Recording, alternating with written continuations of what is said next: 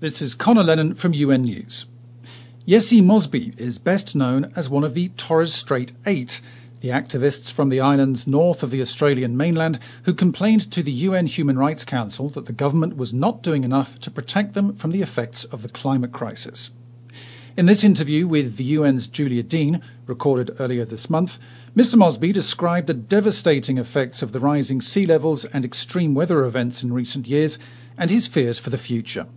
He started by describing the deep connection that he and his community have to the islands, which have been home to his people for some 70,000 years.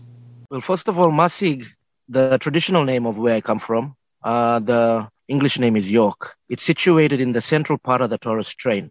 And for those who don't know where the Torres Strait is, it's it's between Papua New Guinea and the tip of Queensland. Now, Masig, the island where I come from, it's in the shape of a teardrop. And there's something powerful about this island. It always, there's an aura around this island which uh, draws people to this place. Now, it's more than a, an, an island for us. It's our home and the apparently the only place where what we have left. The beautiness about this island is it provided us with shelter and it protected us, protected this little race of uh, Torres Strait saltwater people for over thousands of years. Can you explain a little bit more about what home means to you? Masig is home in this this way here. All of us here on Masig, myself especially, I'll talk about myself. I am connected through this land from the the birds in the sky to the plants which surrounds us. I am the birds, I am the plant, as much as the plant is me, as much as the bird is me. I am a part of the insect as much as the insect is a part of me. I am a part of all the mammals on this island, how the mammals are a part of me. I am a part of all the marine life here, as the marine life is a part of me. It's more than home. We've got taught to live one with nature, to protect and to preserve how it has been protecting us and preserved us. Meaning, in preserving, that it preserved our culture and our tradition for over 60,000 years. Is the, the land, the culture, the sense of home reflected in your language, your speaking language? Oh, yeah. Our mother tongue is our documentation in all. We preserve our stories and our history through our songs and the dance, what we perform. Most of our songs is all ancient traditional language. And for us to know the stories, we have to understand the language. And that's how our stories is, has been preserved. What happened in the past. And in our songs, it, it dates certain weather patterns on certain years and what happened, whether there was happiness or there was sadness, there was warfare or there was peace, there was monsoon or there was drought, there was love or there is fear and it's all being preserved. Why do you think that you see climate change as a human right to protect yourselves against climate change? Why do you see that as a human right? It's because we're, we're human beings at the end of the day. We're human beings. We have the right to, to practice and carry on our tradition, traditional ways of living, our cultural way of living. We have the right to pass on what was passed on to us by our grandparents, our parents, our grandparents, and our forefathers and our ancestors. We have the right to teach that and pass that ancient knowledge of the way of living to our next generation. That's why we find this is our human right to preserve what we have left, you know? Who are the Torres Strait Eight? The Torres Strait Eight consists of eight people from four different islands, which took this this fight further to the UN. And are you feeling supported by each other? Is that really important in, in the Torres oh, Strait? Oh, yeah.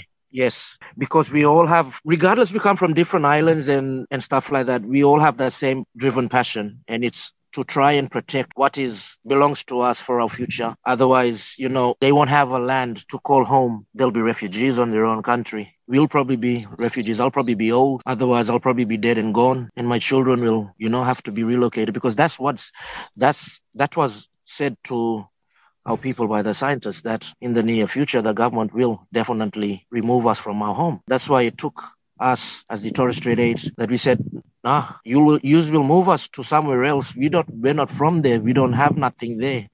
What is here is ours. We have our genealogy, our lineage is is, is here.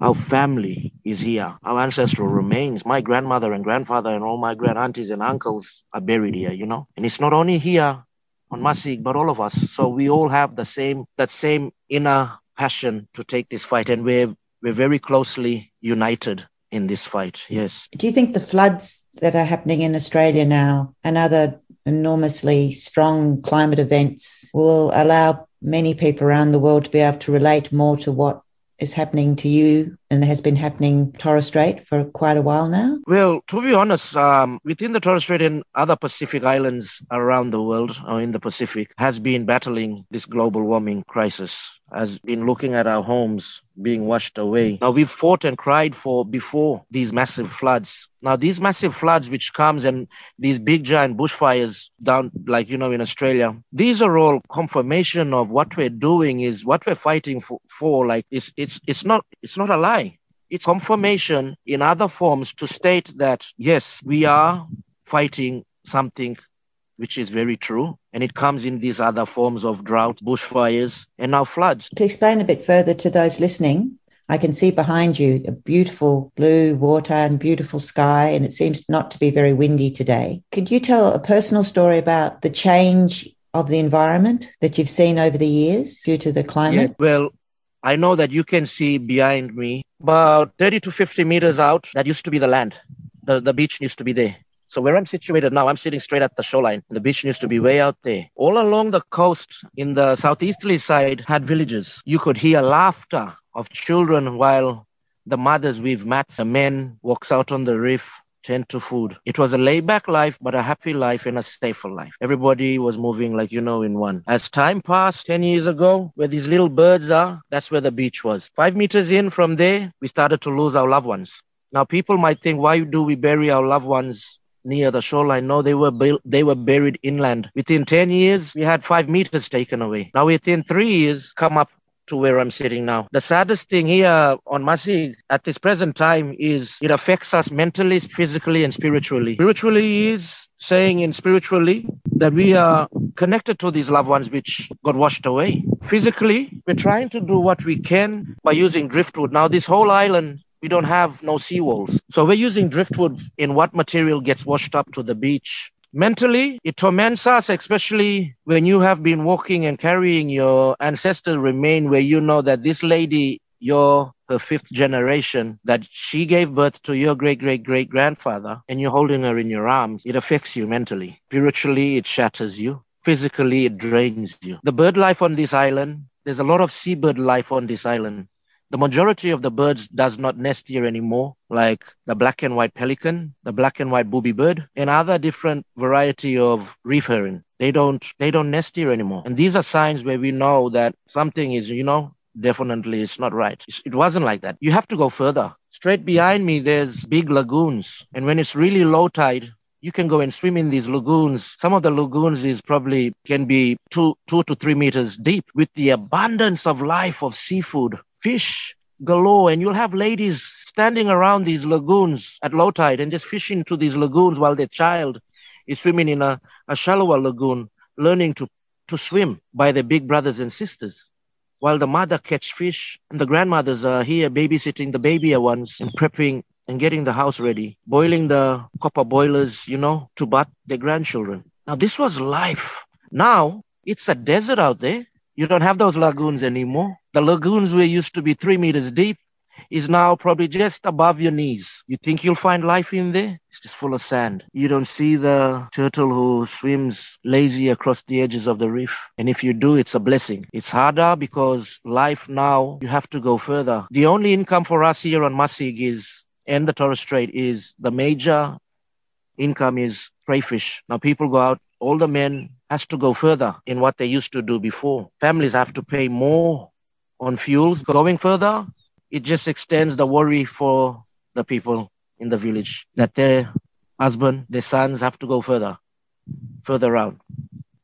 There's a lot of dangerous thing lurking under the ocean, but the scary thing is if the weather changes and you're out, then by all means, how are you going to come home? And if you do come home, thank Lord. Just on that, is there anything you can say in language or a song that reflects how you feel right now? And could you translate it? Is there anything that you would like to share? Yeah, I'll sing this song here. It sings about Masig, spells it. You spell M-A-S-I-G. This song is composed by my grand uncle. The song always inspire, uh, it always touch our heart.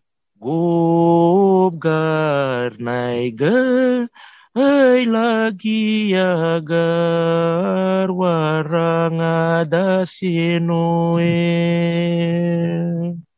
Si pamalya yidi yidi ipu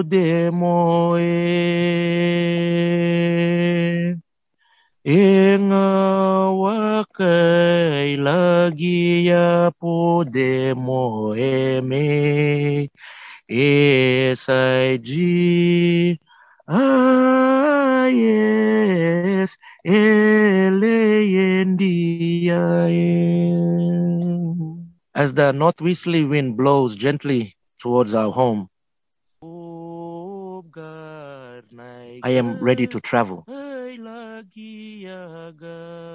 And as I'm out, going into the boat and traveling out into the open water, the water is not so rough, but it's not so calm as well.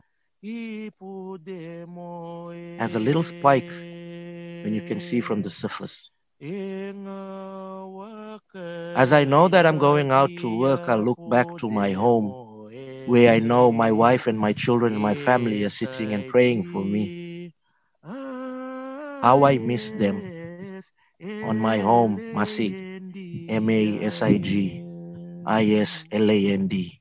Moving on, but it's related. There's a big international conference on oceans this year. If you had the chance to speak at the Oceans Conference, being oceans people, what would you evidence would you give, and what would you say to them? I oh, we have a lot of evidence in the ocean, under Yeah. the ocean bed, even on the reef.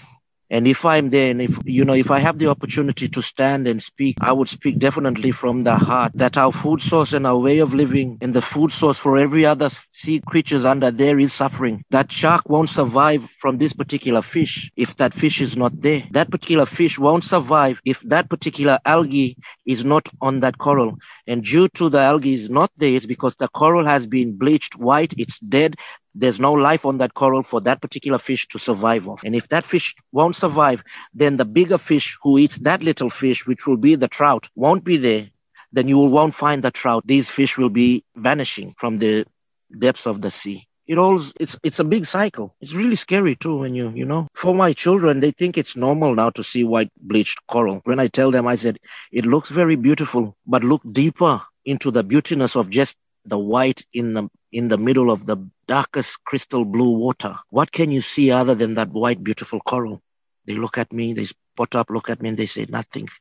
I said, There's no life. Regardless, it looks beautiful. There's no life under there. I took them to an area where there's life and I said, Have a look at that coral. What can you see within that coral? They said, I could see purple, I could see fluoro pink, fluoro purple. I could see blue. Look deeper into that life coral. What do you see? I can see Nemo. I can see a clownfish. I can see a lionfish. I can see little algae with this little baby fish eating from it. I said, that is life. And that is how life under the sea is supposed to be. As ocean protectors, what would your message be to all the international delegates at this big ocean conference? Stop, stop doing what she's doing for fame, for money, and realize that global warming is really alive and it's already starting to kill. Stop, listen, because you, you guys will learn a lot from us if you have the time to stop, sit, and listen to us. We know how to fix that reef because it is our reef. We are connected to it. We are connected to the fish under there. We don't go with a big giant boat and catch 5,000 tons a year or so forth. We only go and catch what is enough